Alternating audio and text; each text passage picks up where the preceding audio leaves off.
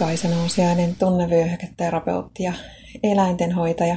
Teen ihmisille tunnevyöhyketerapiohoitoja ja mentaalista valmennusta ja eläimille, pääsääntöisesti koirille, kehohoitoja mun Helsingin Kumpulan toimitilassa.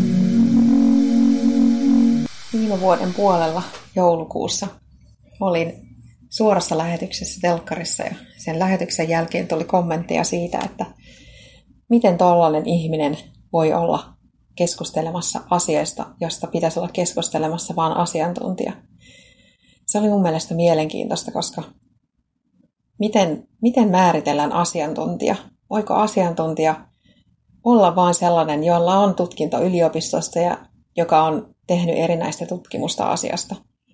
Asiantuntijako ei voi olla sellainen tyyppi, joka on tehnyt työkseen sitä juttua, mistä on puhumassa siellä, ilman että on tehnyt tutkimusta tai on opiskellut yliopistossa.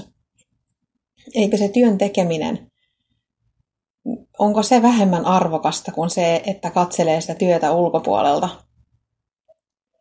Mun mielestä vaan ei ole kovin uskottavaa väittää, että se ihminen, joka sen työn osaa unissaankin, ei olisi asiantuntija. Koska Kyllä se sitä on. Se on hyvin, hyvinkin vahva asiantuntija. Ja sitten vielä se, että jos on tehnyt sitä hommaa työkseen ja tietää mitä tekee, niin onko sallittua olla julkisia mielipiteitä siitä työstä? Toki tietyt asiat on salassapiton alaisia, eikä niistä saa puhua, mutta monista työhön liittyvistä asioista saa puhua yleisellä tasolla. Niin onko se huono asia, että kertoo julkisesti, että mikä, mitä korjattavaa siinä työssä olisi. Tai tietysti vastapainona, että mitä hyvää siinä on. Hyvä, hyvästähän saa aina puhua, mutta ikävämpi vastaanotto usein on sillä, että kertoo, mitä parannettavaa olisi, mitä kehitettävää olisi. Ja annas olla, jos työntekijänä esittää kehitysehdotuksia, niin se on hämmentävää, kuinka toiset ihmiset suuttuu siitä, että kun ei ole asiantuntija, kun ei ole tehnyt tutkimusta, on tehnyt sitä vaan työkseen, niin ikään kuin ei olisi oikeutta esittää omaa mielipidettä tai näkemystä ihan julkisesti kaiken kansan kuullen.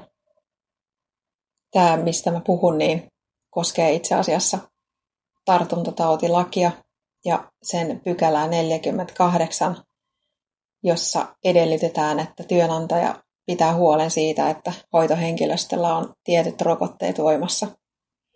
Siitä olin puhumassa, esittämässä omaa näkemystäni telkkarissa silloin joulukuussa Sannikka ja Ukkola-ohjelmassa. Ja mielenkiintoista oli mun mielestä se, että siellä oli mun kanssa tästä aiheesta keskustelemassa lääkäri. Ja mulla oli sellainen käsitys, että hän oikeasti tietää asiasta jotain odotin, että tulisi mielenkiintoinen keskustelu, mutta ei se ollut ihan sitä, mitä mä odotin. Siitä jäi hyvä mieli. Oli ammattitaitoiset ihmiset töissä siellä studiolla ja mielenkiintoinen kokemus, mutta silti se oli niitä asioita, jotka, niitä tapahtumia mun elämässä, jotka ei ollut ihan sitä, mitä mä ajattelin etukäteen. Sekin oli mielenkiintoista huomata, että kun mulla oikeasti oli jotain järkevää sanottavaa siellä ja faktatietoa esittää, niin vaikeapa niitä on kenenkään kumota. Ainoa mihin voi vedota on se, että, että ei, ei tollanen ihminen ole asiantuntija.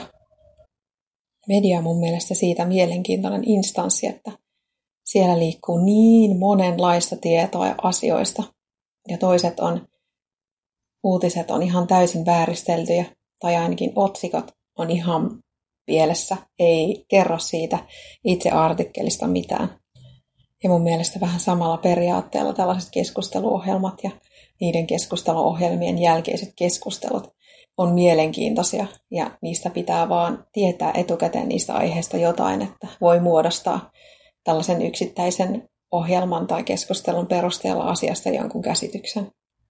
Ja hei, jos sulla ikinä on mahdollista mahdollisuus päästä johonkin paikkaan, missä voit julkisesti olla omana itsenäsi esittämässä jotain asiaa, joka sulle on merkityksellinen, suosittelen ehdottomasti menemään.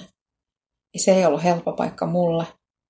Jännitin sitä ihan hirveästi, mutta se oli todella antoisa kokemus. Kiitos kun kuuntelit. Toivottavasti sait tästä oivalluksia.